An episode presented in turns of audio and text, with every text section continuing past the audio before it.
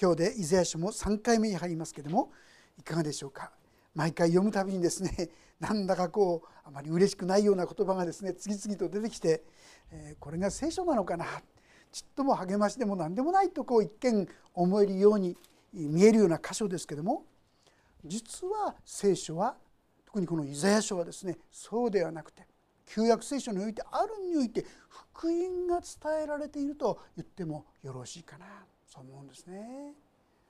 本当にその真をですね正しく受け取ることによって深い神様のご計画神様の思いが私たちに伝わってくるように思いますね。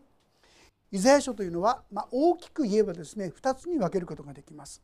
最初の1章から39章まではここにはですね懲らしめと裁きイスラエルが間違った道に歩んでたためにそのに対する懲らしめと裁きがずっと書いてありますそしてまた40章からは慰めと回復。そのようなところから回復される。そういう神様のご計画がですね記されていると言ってもよいでしょう。でもいろんなスポット的にはですねその全体の音が急にポッとこう出てきたりするのでですねこう分かんなくなってしまったりするんですが私たちはこのような貴重ですね本当に戒め懲らしめとともに回復がですね語られているんだ。それは私たちに対してもそうなんだということをですね。覚えながら共に読ませていただきたいと思います。第1章のですね第1回目の時にはですねどんなことが語られたか覚えてますか？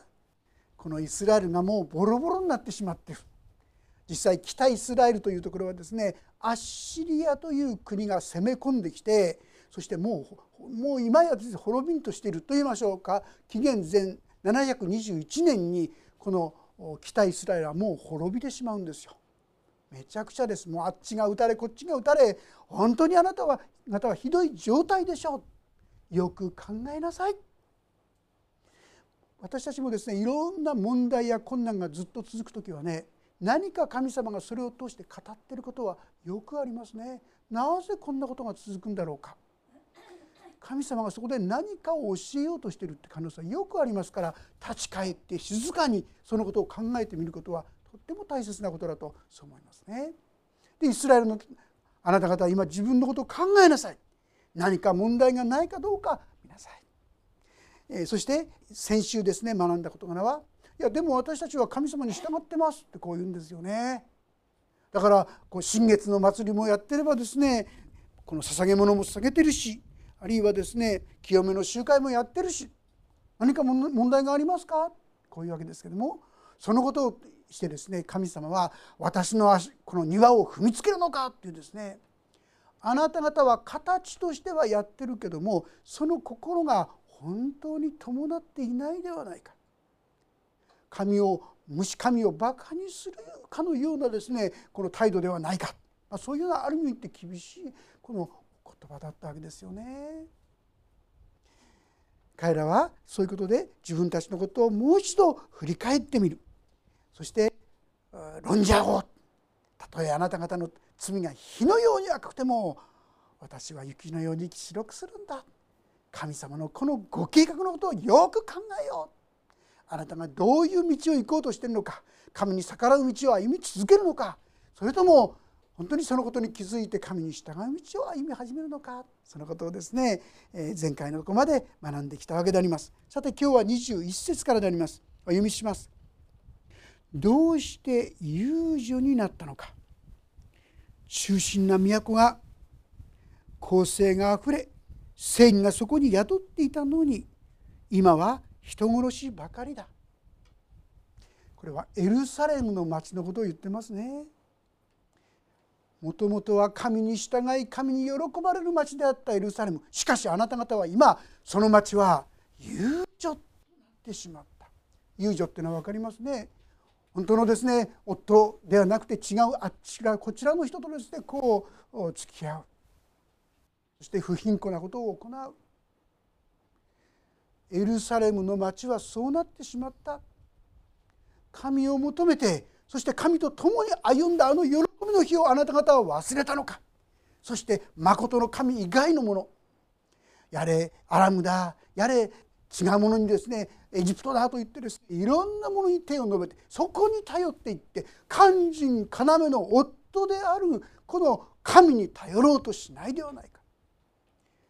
その心が真剣に神に向かわないままであなた方がそんな礼拝をしても表面的なそんなものでは本当の神との交わりにならない礼拝にならないんだ。厳しくそのようにここで責めるわけでありますね。そして公正があふれ線がそこに宿っていたのに。例えばですねあのダビデのことを思い出してくださいますか？ダビデはとっても苦しいところを通りましたよね。サウル王様によって殺されようとしましたよ。もう何度も何度も殺されるようになったけどもギリギリで助かってきた。ある時にサウルをですねそのダビデの手の中に置いてくださった。いつでもすぐ殺せるまでにしてくださった。でも神が油注がれたものにそのようなことはできない言って彼はこの洋服をですねこう切っただけであった。でも切ったことさえも私はとんでもないことをしたと言って本当に神の前にへりくだるそういう誠実さがあったではないかへりくだりがあったではないか。でも今なんともうそんな美徳と言いましょうかそんなものはどこにも見られない状態にまでなってしまったではないかあのソロモン王がですねエルサレムをあの治めていた時にそこは見事なこの知恵によって神からの知恵によってそこを治めていたために非常に整然とした政治が執り行われていたわけです。ですからシェバシェバンの女王という人がですねソロモンの知恵を聞いてびっくりしてですね訪ねてきた時になんと彼女の告白は私は田舎で自分の国で聞いていた噂は実は本当の素晴らしさの半分にも満たなかった。もっともっと素晴らしいですね。この政治がこのその地で行われていたではないか。なのに今あなたはなんと惨めな生き方をするようになってしまったのか。その嘆きの言葉であります。今は人殺しばかりだ。本当に恨んだり妬んだり嫉妬したりですね。お互いにこう不正が不正を生むようなそんな状況が起きてしまっているではないか。お前の銀は金かすになった。銀というのはもちろん価値があるはずのものでありますが金かすっていうのはそのカスですよね。もう価値がないものですよ。無用になってしまったもの。あなた方は銀であったのに今やもう無用なものにまでなってしまった。どうしようもない救いようのない存在になってしまった。厳しい神様のこの叱責といいましょうか。言葉があるわけであります。お前の良い酒も水で割ってある。私はあまりあまりっていうお酒飲まないんでわからないんですが良いお酒ですね。水で時々あんまり良くないお店はするみたいですよね。良いのを水水足してですねそれで売ったりすることがあるようですがせっかくの良いところがですねもう感じ取れなくなってしまうかもしれない。お前の司たちは反逆者。盗人の仲間。皆賄賂を愛し報酬を追い求める。皆しごのために正しい裁きをせずやもめの訴えも彼らは取り上げない。こういうんですね。正しいことが正しいという形で通らない。もう不正が当然のように横行しそして弱者弱い者がですね虐げられる。それが今このエルサレムの状況になってしまっている。これでいいのか？あなた方は間違っていると思わないのか？気づかないのか？立ち返ってこなくていいのか？と問いかけておられるわけであります。24節。それゆえ万軍の主イスラエルの全能者主の蜜げああ私の間に思いを晴らし私の敵に屈辱しよう。しかしお前の上に再び我が手を伸ばしお前の金かすを悪のように溶かしその浮きかすを皆除こう。こうしてお前の裁き司たちを初めのようにお前の義官たちを昔のようにしよう。そうして後お前は正義の町中心の町と呼ばれよう。さあ皆さんここ読んでですねちゃんと日本語として読めましたか？あんた方はとんでもない輩になってしまった。素晴らしく作ったのにあなた方はもうめちゃくちゃなもう意味のない価値のない存在になってしまった。だからもうお前たちを滅ぼすっていうなら話は流れますよね。ところがここでそう言ってないんですよ。しかしお前の上に再び私が手を伸ばしお前の金かすを悪のように溶かしこの邪魔なものを取り除いてそしてその金かすを皆除こう。立派なですね純粋な銀にしようとこう言ってるんですよ。こうしてお前の裁きつ方たたちを初めのようにお前の義官たちを昔昔のようにしよう。そうして後お前は正義の町中心な都と呼ばれよう。わけわかんないでしょ。こんなひどいエルサレムだけど私はこのエルサレムを忘れないんだよ。私はこのイスラエルサレムを捨てることはできないんだそしてこの町を救うんだという力強い宣言なんですよ。ですからこの24節の「それゆえ万軍の主イスラエルの全能の神主の見告げああ私の仇に思いを晴らし私の敵に復讐しよう」っていうのは誰に向かっている言葉だと思いますか？これはイスラエルユダではなくもちろん私たちではなく実は本当の敵である悪魔に対しての言葉ですよね。エペソの手紙の6章というところをちょっと開けてみていただけますでしょうか。エペソの6章エペソ書6章の12節というところをご一緒に読んでみたいと思います。エペソの6章の12節です。第3版で381ページ。第2版で48ページ9ページです。エペソ6章の12節。よろしいでしょうか？ご一緒に読んでみましょう。3はい。私たちの格闘は血肉に対するものではなく主権力この暗闇の世界の支配者たちまた天にいる諸々の悪霊に対するものです。私たちはついついですね嫌なことがあるとあの人がこの人が組織がこの問題がですねって言ってその人を敵対視するわけですよ。神様はその敵は誰か。それはその人をそのようにめちゃくちゃにさせている大元を恨むんですよ。大元を憎むんですよ。悪霊を私は言ってくださるんですよ。そして私はあなたのことを立て直す立ち直らせるっていうんですよ。すごい言葉じゃないですか。責め立てる言葉じゃなくて一見するとですねひどいもうなんていうことしてるんだ。実際あなたはそういうことをしてきたけども私は知っている。それはあなたがその本当の敵に敗れてしまってその本当の敵に翻弄されてしまってそのひどいことを行いひどい歩みになってしまった。だから私はその敵と戦いあなたがもう一度力強く歩むことができるようにする。まさしく福音ですよね。私たちがどんなに愚かな弱い汚れたものであったとしても私がそれをするという力強い宣言がこのお言葉なのであります。私の仇に思いを晴らし私の敵に復讐しよう。そして私たちをもう一度正義の町中心な都と呼ばれよう。こういう状況にするとこう言うんですね。これは予言として厳密に言うならばいつのことかって言いますと厳密に言うならばこれは千年王国において起こることを言っていると思います。ついには最終的なその勝利をもたらすでも近いところで言うならばバビロン捕囚っていうのがありましたこれが記されて数十年のうちにバビロンというところについに今度はですね連れて行かれてしまうんですよみんな。そして自分の国を失うんですユダの国はもうエルサレムも全部滅ぼされてしまう。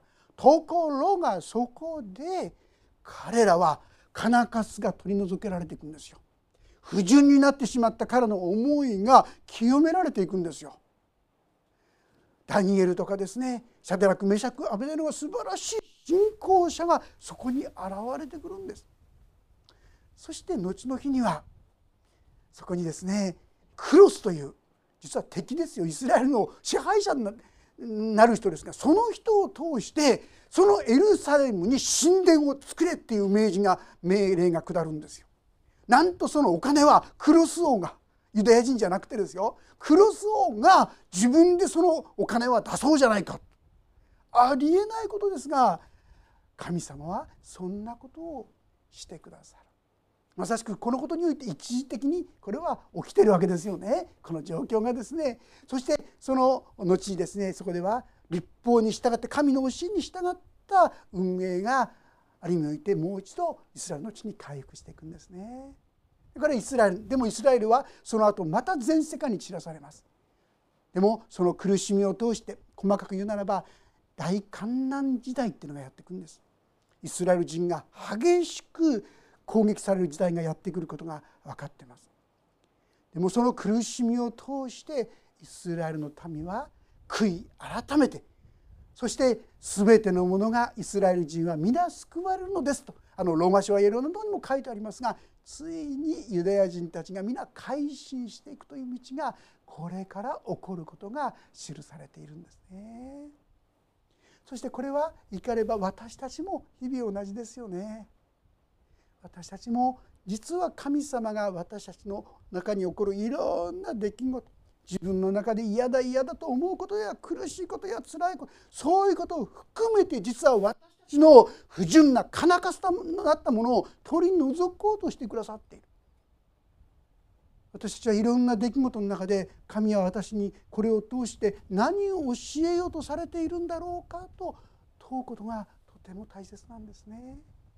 それによって私たちの信仰は引き上げられて清められてそして再びここにありますように中心な都と呼ばれよう。そう言ってくださっているわけであります。すなわち先ほど言いましたようにイザヤ書全体が言っているように懲らしめとともにそこからの回復が語られているんですね。さあそこに必要なことは何でしょうか？それが27節にありますこちら読んでみましょうはいシオンは公正によってあがなわれその町の悔い改める者は正義によってあがなわれるこの「あがなわれる」っていう言葉は代価を払って買い取られるって意味なんですよ。まあ、例えば奴隷として売られてしまったものをその奴隷としての代価を払ってくださって自由の身にしてくださるって意味ですよ。神様は私たちをもう一度このあがなってくださる要するにこれ十字架のことであります。十字架によって私たちをそういう束縛やさまざまな罪の奴隷になってしまった。悪魔の奴隷になってしまった私たちをもう一度そこから立ち直らせてそして私たちを生き生きとした元気のあるものにしようと言ってくださっているわけであります。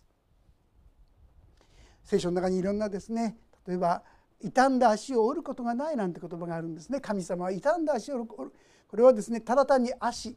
足っていうのはこう植物ですよね。ずっと伸びるやつですが鳥かなんかにやるとピシッて折れてしまいます。もう今にも切れてしまいそうですがこれを傷んだ足を折ることもないっていうのはそのまんまにするって意味じゃない。この意味はこのもういかにも今にも死にそうなこの足をですねもう一度生き生きとした青々としたものにしてくださるって意味ですよ。くすぶる闘身。もうですねランプについたこの朝日もですねここはもう煙が出てくるともうこれ切らなきゃダメなんです。もうずっとくすぶるだけで消えてしまうんですところがそのくすぶる決して治らないはずのこのくすぶる刀身を消すこともないっていうのはただ単に消さないって意味じゃなくてもう一度赤々と燃やすという意味ですよ。私たちがそこからもう一度生き生きとしたものに変わっていくことができるんだとここで語ってくださっているわけであります。それはどういうものですか？それはその町の悔い改めるものは何です？皆さん。秘訣はここですね。神様はもうあがなったんです。十字架はもうすでに表されたんです。そこに必要なのは悔い改めるものはなんですね悔い改めっていうとなんかとても難しいように思いますがどういうことかって言いますとああ自分がやってきた道自分が考えていたことは間違っていたってそうやって認めることですよ。ヨハネの手紙の第一章9節ご一緒に読んでみたいと思います。ヨハネの手紙の第一一章の9節ページが465ページ第3版。第2版で426ページ。465ページか426ページか。よろしいでしょうか？ご一緒に読んでみましょう。一章の9節。覚えている方は暗唱してくださったらよろしいと思います。それではお読みしましょう。ヨハネの手紙の第一一章9節3はい。もし私たちが自分の罪を言い表すなら神は真実で正しい方ですからその罪を許し全ての悪から私たちを清めてくださいます。私たちが自分の罪を言い表すなら言い表す。ホモロゲーっていう言葉ですがホモロゲーっていうのはどういう意味か。これは同一であるというって意味なんですよ。要するにその通りですという。私たちはついつい言い訳や弁解をしたくなるんですが言い訳や弁解じゃなくてその通りです。あなたはいい加減なもんだ人だね。そうです。その通りです。あなたは高慢だね。そうです。その通りです。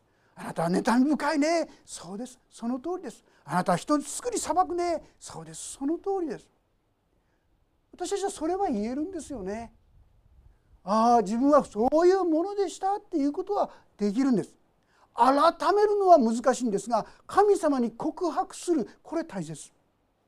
ここにあるのはもし自分の罪を言い表すならその通りですと言うなら次の言葉を見てください。その罪を許し。私は割と最近気が付いたんですが全ての悪から私たちを清めてくださるって言うんです。もしですねあなたの犯した罪を全部言い表しなさいって言ったら思い出しきれないんじゃないかってできないんじゃないかって思っちゃうかもしれません。でもねもし心から本当にそうですってもし皆さんが言えたならある罪について本当にそうでしたって言えたなら神様は全ての罪からあなた方を清めるって言うんですよ。素晴らしいと思いませんか？全部の罪言い表すことできなくてももしですね一つの「ああそうでした。私は本当に高慢でした」「ああそうです。私は本当に裁く人間でした」何か本当にそうですと言えたなら神は真実で正しく全ての罪からですよ。清めてくださる。実際皆さんそういう経験あるんじゃないでしょうか。何か自分のですね罪が示されて「ああ神様そうでした。ごめんなさい」って言った途端になんか心がほっとあったかくですねあってリラックスがほっと出てきて「ああ神様受け入れてくださって許してくださってるんだな」難しいことじゃないんです。本当にそうでしたって。自分の生き方は間違ってました。このエルサレムで言うならばエルサレムはやれあの人だこの人だ。神様だけに頼ればいいのにやれアラムの国だやれエジプトだ他のものを頼ろうとしている。あれは会員の罪だ。だからあなたは遊女になったとこう言ってるんです。ああ私は神様以外のものに心を向けてそしてそこで生きていこうとしていました。許してください。もう一度私はあなただけを私の主として受け止めます。あなたに従います。そんな決断ですよね。方向転換。私は生まれながらみんな自分中心自分の力で自分の知恵で生きていこうとするんです。そうではなくて神様一切をあなたに委ねます。あなたに従います。そういう決断です。その時に私たちは新しくされていく。あの旧約聖書のですね雷病、まあ、サラートって言葉で第3版になってますがこの雷病になった人に面白い御言葉があるんです。もし雷病があなたのうちにできたあなたは汚れたものだって言うんですよ。ですから人々の目で私は汚れたものって言わなきゃいけない。ところが面白いっていうのはもしそのサラート雷病が全身に現れたらあなたは清いって書いたんですよ。え？ちょっと意味が分かんないと思うんですが要するに本当に私は心底汚れたものだ。心底私はそうやって罪を持っていると言い得たらってことですよ。先ほどどの罪でもいいから本当にそうだと言えたらそういうことですよ皆さん。そしたらあなたは清い私たちは難しいことや本当に間違ってました。もう神様これだけで喜んで私たちを迎えてくださるんですよね。でもついつい私はでも私が悪いんじゃない。ああだこうだついつい弁解したくなるんですよ。先ほどヨハネの手紙の一章8節ではですからもし罪はないというなら私たちは自分を欺いており真理は私のうちにありませんとあるんです。自分に罪はないっていうんじゃなくて全然弁解する必要ないんですよね。神様は立派でありなさいって言ってないんですよ。そうじゃなくて自分の過ちを認めなさいってだけ言ってくださって。過ちをそうでしたって認めるなら神は真実で正しい方ですからそれを許して清めてくださる清めてくださるっていうのはですねそこに私たちに新しい力を与えてくださる。この神様に従っていく力も与えてくださるさっき言ったように傷んだ足を折ることもないっていうのはそのままにするんじゃなくてね青々としてものにしてくださると同じようにもし私たちが自分の罪を正直に素直に告白できるなら認めることできるならそこから生き生きとした命にみなぎるものに変えていってくださるってことなんです。ですから私たちはこの告白に共に導かれていきたいと思うんですね。その時に私たちは自分でも気づかなかった新しい命をですね体験するようになるそう言ってるわけであります。しかしながら28節以降にはですねそのような神様の呼びかけにもなおいや私はそうでありませんと言ってそれを受け取ろうとしない人のことが書いてあります。背く者は罪人と共に破滅し死を捨てる者は失せ果てる。まことに彼らはあなた方の慕った樫の木で恥を見あなた方は自ら選んだ園によって恥ずかしめを受けよう。あなた方は葉のしぼんだ樫の木のように水のない園のようになるからだつわものは朝くずにその技は火花になりその二つとも燃えたってこれを消す者がい。あなたの慕った樫の木っていうのはそこでですね不貧困を行ったりして神の前に喜ばないことをしたとこうところであります。そして自ら選んだ園しかしその園はですね水のない園水の名がなかったらみんな枯れ果ててしまいますよ。もし私たちが神を無視神を否定し神から離れるなら私たちの中から命の水が消え去ってしまいます。そして葉のしぼんだ樫の木って情けないですねもうね命がそこにないわけですがまさしくそうなってしまうとこう言うんですよ。でこれに対してねイザヤ書の同じ時代その58章をちょっと開けてくださいますか。イザヤ書の58章7節というところからちょっと読んでみたいと思います。少し長いんですが7節から12節イザヤ書の58章7節から12節ページが1221ページ第3版1120か21ページ。です第2版ね。それでは7節からご一緒に読んでみましょう。3はい。飢えた者にはあなたのパンを分け与え家のない貧しい人々を家に入れ裸の人を見てこれに着せあなたの肉親の世話をすることではないか。その時暁のようにあなたの光が差し入れあなたの傷は速やかに癒される。あなたの義はあなたの前に進み主の栄光があなたのしんがりとなられる。その時あなたが呼ぶと主は答えあなたが叫ぶと私はここにいると仰せられる。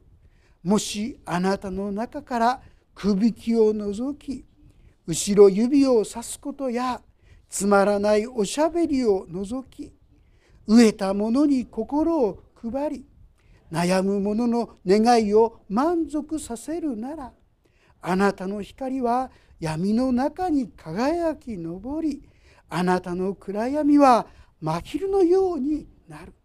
主は絶えずあなたを導いて焼けつく土地でもあなたの思いを満たしあなたの骨を強くする。あなたは潤された園のようになり水の枯れない源のようになる。あなたのうちのあるものは昔の廃墟を建て直しあるいは古代の礎を築き直し破れを作ろうもの死骸を進めるように回復するものと呼ばれよう。彼らが今自分がある現状を見てああ自分は間違っていたと気づいて悔い改めるなら神様からのあなた方は私を無視してこの警告を受けてですね悔い改めるならなんとですねこの言葉はとっても素敵じゃないですか。9節その時あなたが呼ぶと主は答え。ねえ。私たちが神様って呼ぶと何だいってすぐに言ってくださるこういう親しさがそこに感じられるようになる。あなたが叫ぶと私はここにいると叫ぶ。あるいはですねあなたは潤された園のようになり水の枯れない源のようになる。これは私たちが悔い改めるところから起こるんだよ。神様はイスラエルに苦難を通して語りかけ続けたんです。あなた方は間違ったところにいる。あなた方は今立つべきところにいない。考えなさい。そして悔い改めなさい。そして神に従いなさい。私に必要なのは何ですか？先ほど見た通り自分の罪を言い表すことですね。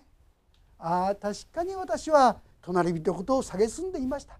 ああ確かに私は高慢になっていました。ああ確かに私は不平不正を平気で行っていました。ああ確かに私は意地悪な心を持ちました。一つ一つその通りですと主の前に告白する。あとは主に委ねる。あえて言うなら十字架がこれの罪の全ての清めとなってくださったことを感謝しますとそれを受け取っていく。その時にあなたは潤された園のようになる豊かな地となるこういうんですね。イザヤは私たちにずっと語ってるのはあなた方はとんでもないとこに行っちゃってるんだだから悔い改めてもう一度正しい道に立ち返りなさいそして神様の祝福を受けなさいこう言ってるんですね。